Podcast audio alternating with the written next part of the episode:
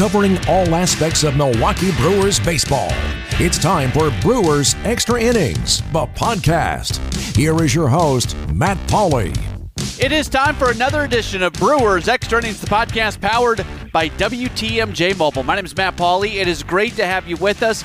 I'll tell you what, we're doing a uh, another somewhat conventional podcast. Uh, we're at a point now, two weeks in a row, where there's been enough things happening during the course of the week that I've have uh, that I'm kind of just dealing with the, the, facts at hand and what happened over the course of the last week or so, as opposed to some of the uh, longer form interviews that we had been doing with some uh, interesting folks. If it does get to a point where maybe the news cycle slows down again, or we've got uh, a period of time between some sort of agreement and when spring training 2.0 actually gets started, we might go back to doing some of those longer form conversations. But uh, right now, it seems like every day there's there's new news. This upcoming week is going to be a huge week in terms of baseball being back and baseball being back potentially as soon as early July. Our normal housekeeping items to uh, take care of here at the top of the podcast. If you want to get in contact with me, best way to do so is via Twitter. Find me at Matt Pauley on air, M A T T P A U L E Y on air. If you listen to the podcast via Apple Podcast, if you can uh, subscribe and also uh, rank and review, that would be a fantastic thing to do as well. Our featured guest this week is Brew Crew Ball managing editor Kyle Lesniewski. My conversation with him is coming up in just a couple moments. Want to go over a little bit some of the news of the last week. And if you go back to last week's podcast, talked a lot about uh, what the what the players had previously agreed to and what the owners were now trying to kind of revisit with them in terms of financial compensation. And something happened this past week that I really think is notable. And I I look, I, I'm not an expert on what I'm about to say, but I feel like this could have really big implications for the Major League Baseball Players Association, Players Union, uh, for the way they do business, for the way things are going to go uh, at this next negotiation that's going to be coming up with owners to try to uh, keep labor peace. So last week we talked a lot about the fact that the agreement that the players thought that they had with owners was based upon they were going to receive a prorated salary this year, and that was it for however many games they played. So if they played uh, an 80 or so game schedule, they're going to receive about half of their money for the year. So you're going to get paid per game based off your contract. Well, the owners had basically gone back and said, that's actually not what we agreed to, and we're not going to have fans in the stands, so we can't pay you that much money. We want to go into a revenue split, and that's where the two sides started uh, kind of getting upset at each other again. And all along, the players had said that it was their understanding that in the last agreement that they that the agreement between them was it didn't matter if there are fans in the stands or not. They would make the prorated salary for this year. And owners said, no, that's not the case. Our previous agreement was based upon having fans in the stands. Well, there were some emails that came out this past week. They were published by the New York Post.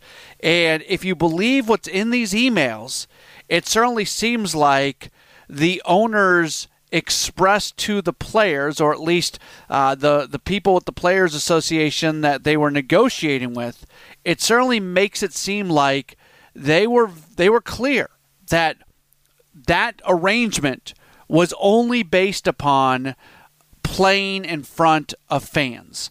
And if they were going to play in empty stadiums, they would have to revisit it. When we heard as many players as we heard say, look, we've already we've got our agreement. We've already got everything in place and we've we've taken our pay cut for the year. We're not going to take another one.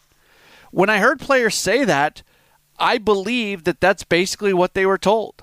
That their leadership told them that the agreement was in place.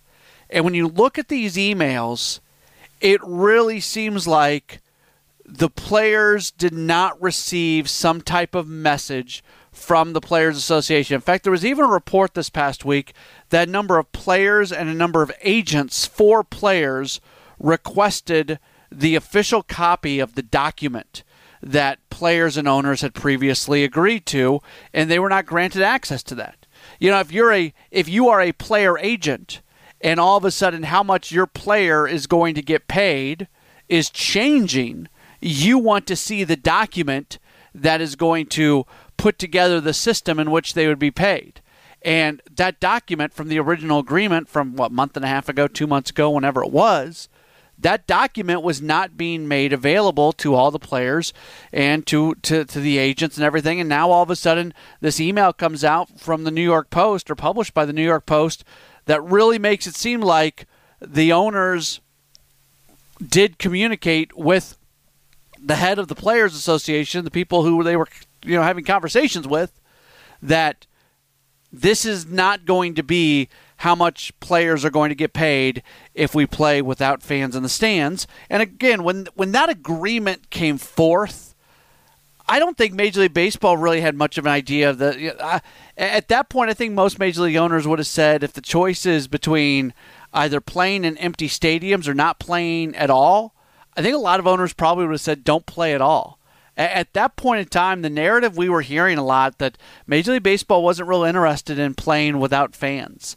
And it was after that that uh, the president put together his committee with all the different uh, sports commissioners and everything, and, and things changed a little bit. And all of a sudden, Major League Baseball started seeming a little bit more willing to play without uh, fans in the stands. So they're, they're going to get this thing worked out. I said this last week. I'll continue to say this. They have to miss the season before I'm going to sit here and say that they're not going to get it uh, worked out. There would have to be an official announcement that they are not going to play the 2020 uh, baseball season before I would say that they're not going to play this year. If that happens, I'll admit that I'm wrong, but uh, I don't think I'm going to be. I, they're they're going to play baseball at some point this summer, but I just I find the fact that all the information was not properly communicated to players, I find that to be astonishing. Uh, I, I, I think that's I don't think that's a good job by the by the players association. If that's if that's what the owner said, if the agreement that they came to two months ago said this is only for a situation with fans in the stands and we are going to have to renegotiate in a situation without fans, that should have been clearly communicated to the players that that was the agreement. And there's just way too many players who have been under the, the, the with, with the conclusion that they were going to get prorated salary whether there are fans in the stands or not. Now, if you go back and you read all the news articles from then, most of them say you know that this is based upon the idea of fans in the stands, but it's not something that's really hit hard, and and there, there's very little. I, I didn't, I don't remember seeing any reference to they would have to come back and renegotiate for fans not in the stands, things like that. So that part of it was not previously reported. But I'm just, I am, I, I, I was shocked. I was really shocked uh, when those emails came out from the New York Post, just considering uh, how adamant so many players have been that the last agreement covered everything, and that was going to be their pay cut for the year. By the way, kudos to uh, the Brewers. They uh, pretty much, from a baseball operations standpoint, everybody's staying employed. They're not going to furlough. They're not going to let anybody go, uh, at least through the baseball season. There's a lot of teams that have been, you know, even the Cubs announced some furloughs uh, this past week, I think it was, or some pay cuts. And it does sound like some of the upper parts of the Brewers organization, some of the major league staff and highest paid individuals in the organization are taking some pay cuts temporarily to try to make sure that everybody does remain employed. But across baseball, we've seen furloughs, we've seen a lot of things. The Angels cut a ton of their scouts. Their scouting department is just a it's a fraction of what it used to be, and we haven't even had the draft yet. And I know it's only going to be a five round draft this year, but my goodness, uh, you, you, don't even if it's just a five round draft those are still really important players. And beyond that even though it's only a five round draft you're still going to go sign some undrafted free agents. And the class of undrafted free agents this year for especially say for a, a player who ran out of eligibility in college and not, not every college has welcomed back the spring athletes so there's some guys out there who maybe won't get drafted. The the individuals that you go sign as free agents college free agents, that might be a better pool of players this year. And you want to have a scouting department in place and you want to have those relationships. You know, a lot of times scouts it's sort of it's a twofold thing. Scouts go scout players and evaluate their skill set and, and try to evaluate what they think they're going to turn into. But also a large part of a of a scout's role is developing relationships with those players, and all of a sudden those scouts in the Angels organization they're not there anymore. They're that's that's going to impact them in a very very very negative way. All right, so that is uh, everything that I've got to say for this week. Uh, let's listen into uh, what somebody else has to say. We uh, welcome on to the podcast uh, guy who is the managing editor over at Brew Crew Ball. Always enjoy being able to talk to him. Also does some uh, front office work with the Milwaukee Milkmen. In fact, we'll talk about that a little bit at the end of our conversation. He is Kyle Lesniewski. Make sure to follow him on Twitter at Kyle underscore. I'll just spell it out for you. Kyle underscore L E S N I E W S K I. Always great to have Kyle on the podcast. Let me tell you this, by the way, right away here before we officially bring him on here, uh, because I, as I'm talking right now, I've actually already recorded this interview, even though I'm about to welcome him on. Uh, podcast magic, I guess you could say. We experienced a little bit of audio difficulties towards the beginning of our conversation. Uh, if you can just kind of last through that for just a moment or so, it does uh, clear up. So just letting you know, don't get all frustrated and throw your device that you're listening to it. Uh, we'll, we'll, get that all uh, cleared up. So with that, I predict the future as we welcome on to the podcast the managing editor of Brew Crew Ball. He is Kyle Lesniewski. Kyle, appreciate you taking some time. How are you? I'm doing pretty well. How about yourself? I'm doing all right. Um, let's start with this. What's your confidence level right now that there's going to be baseball played this summer?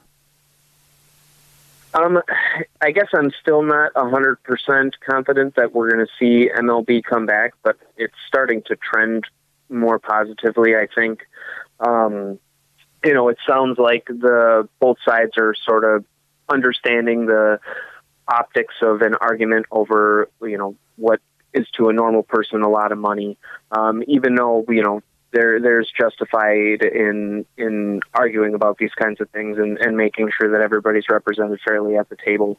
Um, but I, I think both sides are motivated to make sure that something gets done and that um, you know if if these states are deciding to you know kind of open things back up and uh, everybody's able to kind of figure out that you know this is what we can uh, say is safe in order for these players and all the coaches and everybody kind of involved in other ways in, in presenting these games uh, that everybody's going to be as safe as possible. So it, it sounds like things are kind of trending sort of in that direction.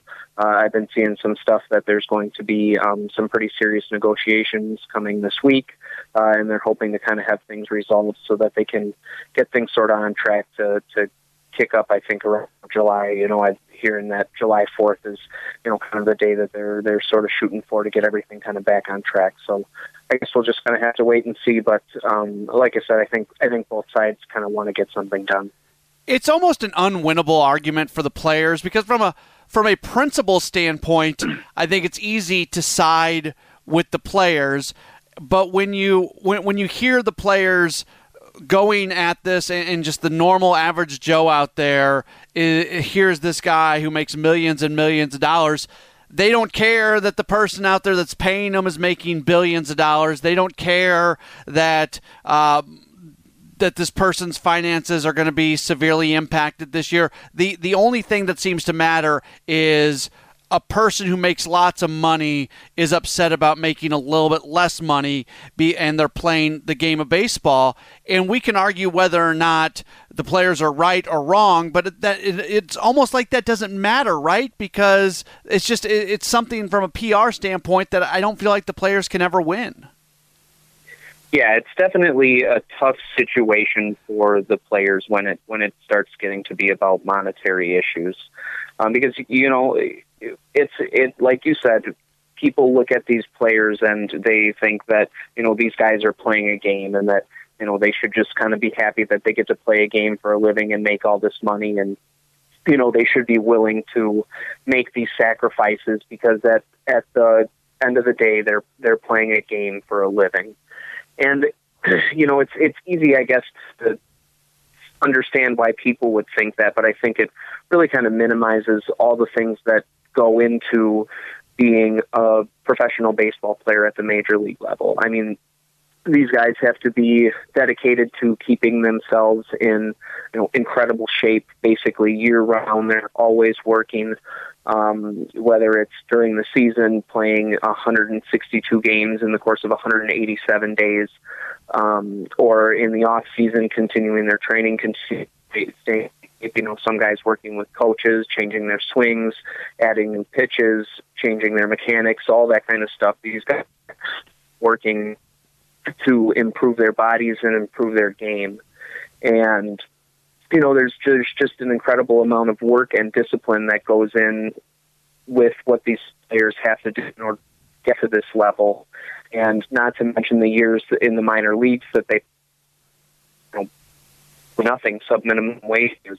Uh, most of these are hardly getting the kind of signing bonuses that you know set them up for uh, a comfortable living after playing professional baseball. So um, it, it's easy to overlook that. I think when you see what these guys are making on a yearly basis, even you know the league minimum guys are making you know five hundred thousand dollars a year plus. So but it, it is really important, I think, for us to recognize what these players put themselves through and what we're now asking them to put themselves through simply for our entertainment. You know, we're we're potentially asking these guys to put themselves in in harm's way with a a virus that's floating out there that's proven to be deadly, and you know, there's not really any cure at this time. They're still working on a vaccine. We don't really have any idea when that might be coming yet and you know these guys might have to be quarantined away from their families, not be able to see them for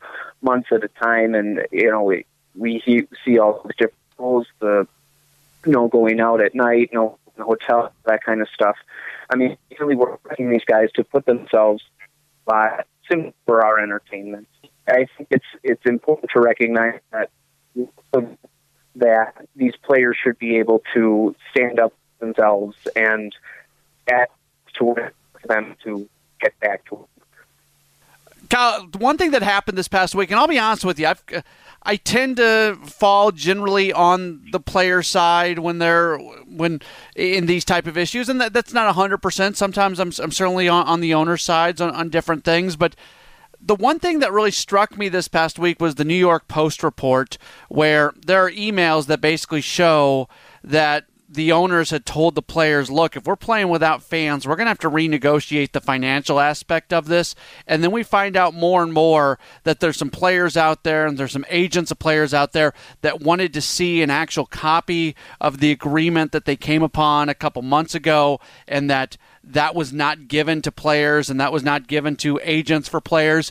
And on a surface level, it really feels like somebody in the Players Association was trying to sneak something by without the rank and file of the players really accepting it, and then maybe kind of told them, hey, if you're playing, you're going to get your prorated salary this year, and didn't go much deeper than that.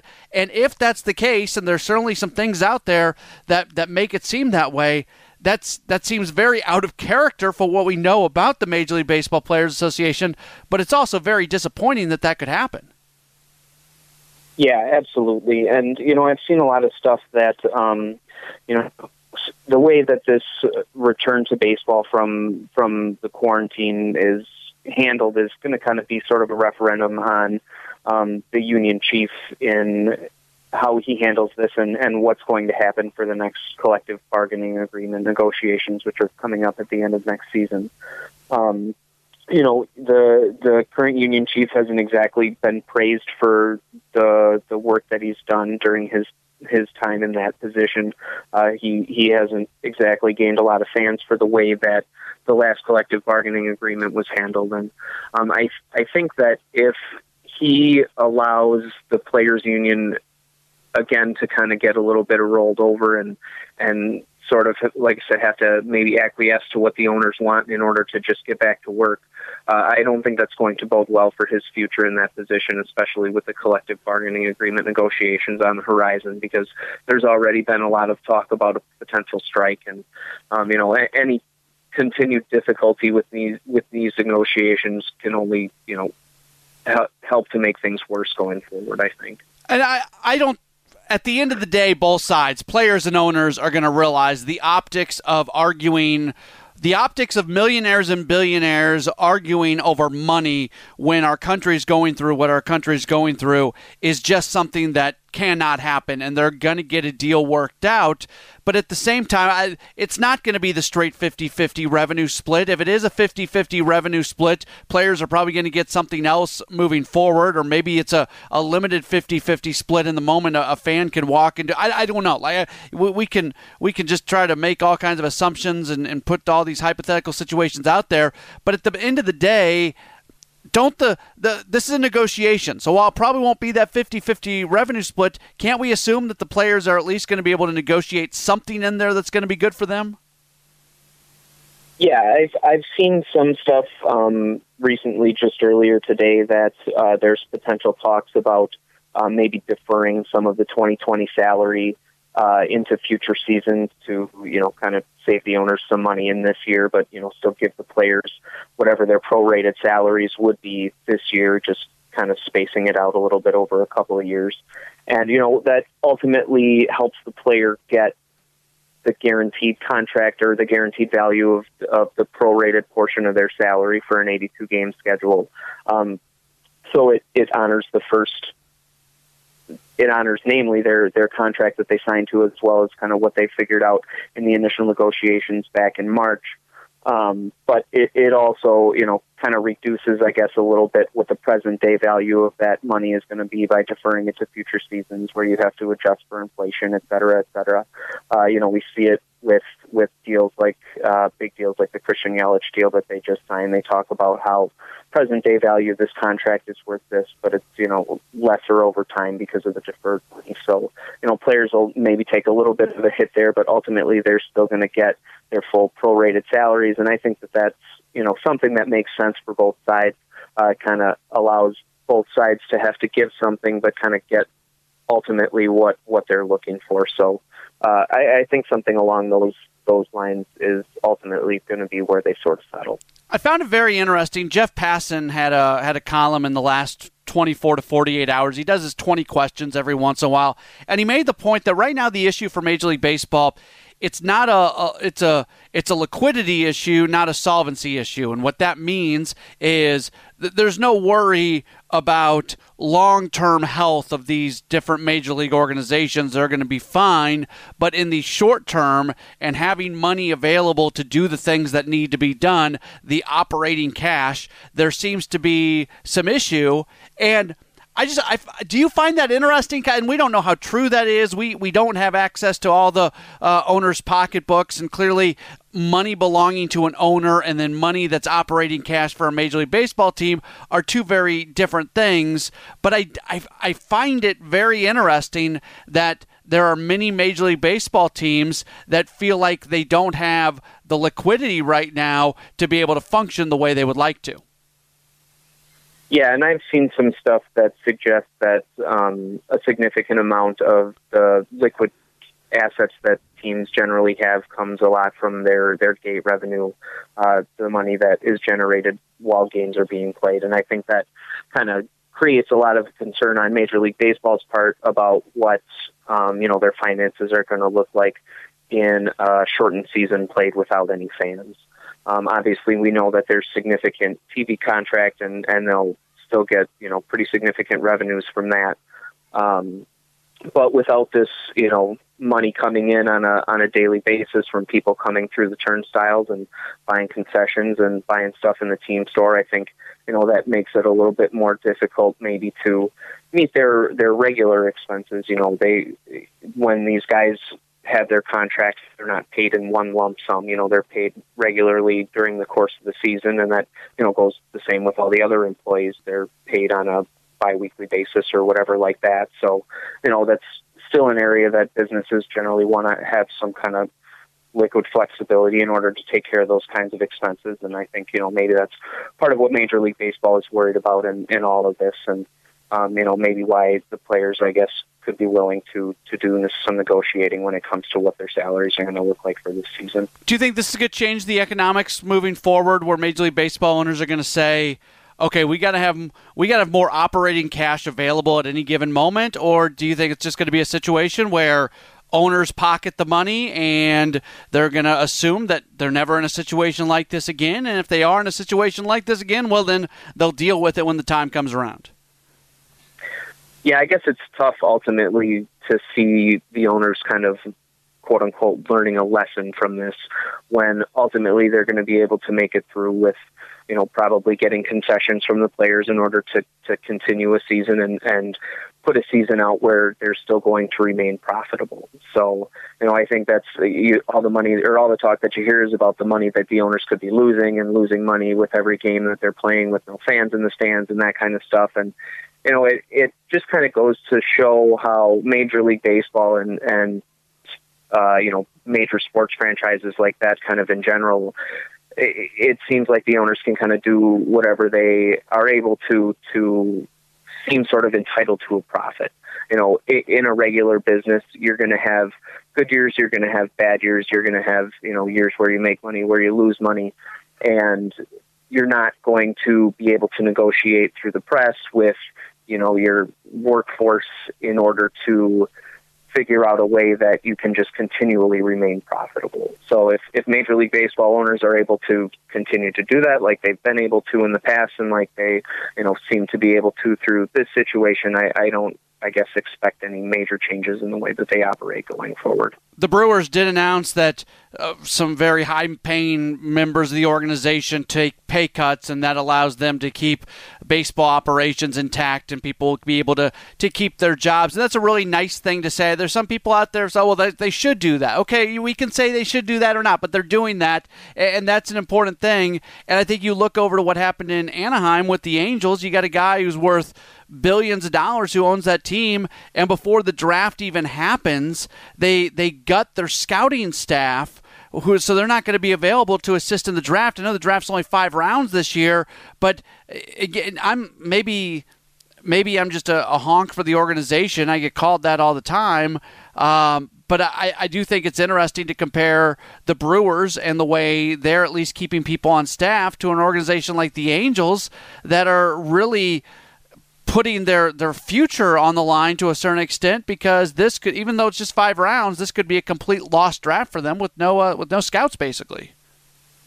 Right. And I, I do think that it will be much to the brewers benefit to have retained all these people throughout throughout the year. And you know not only just in getting through this draft but you know we've we've seen how guys from organizations they'll or people in executive positions will jump from from job to job looking for promotion to promotion. But we've seen the Brewers kind of do a job of retaining their front office individuals. You know, we've we've had David Stearns now in place for the last several years, and for all the talk we've seen about Ray Montgomery or Matt Arnold potentially finding a, a general manager job somewhere else, you know, those guys are still here in very high positions within the organization. So, you know, it, it seems like the Brewers realize that you know, maybe whereas they can find a lot of players over, you know, the course of a season and an off season to kind of rebuild the team that way, maybe their thinking is that front office positions and scouting positions and, and those types of player acquisition, player development positions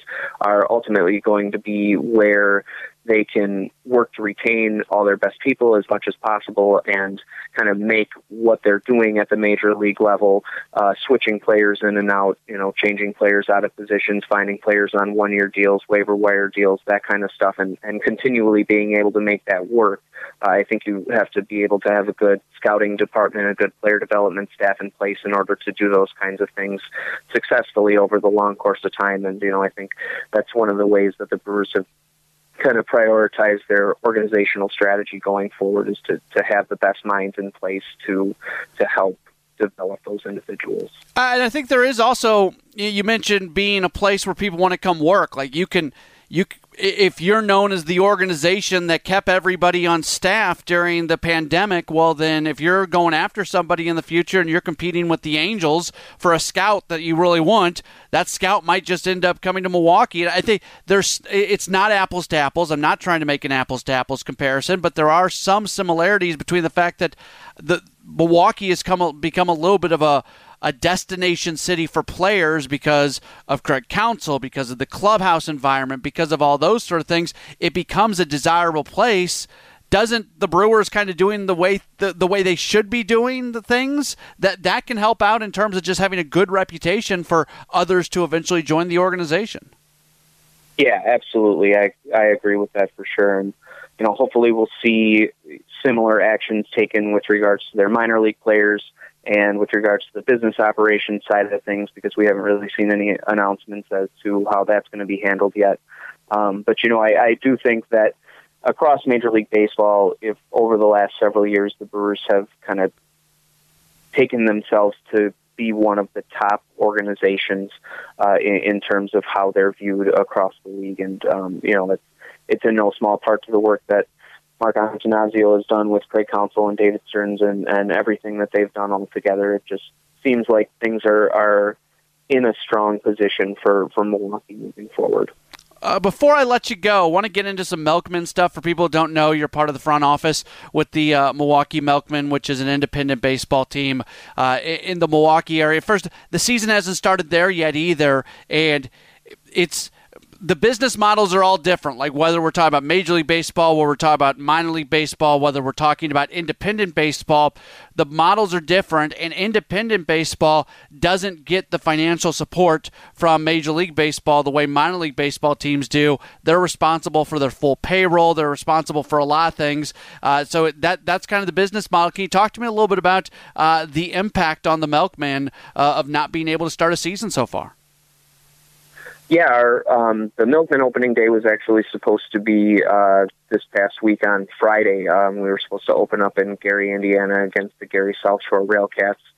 Um, right now, the the way that things are looking is that uh, the season was officially postponed until July 1st. So uh, right now, everything is kind of uh, on track to start on start at that date for, for the American Association unless there's uh, some league announcement that, that announces differently. Um, the Milkmen earlier this week, we released our uh, readiness plan for having fans return to the ballpark and you know start coming out to the other Rock Ventures attractions out at um, out at the the ballpark commons on on 76 and Rawson, um, and a lot of that stuff includes limited seating. Um, there will be limited capacity, uh, socially distanced seating groups.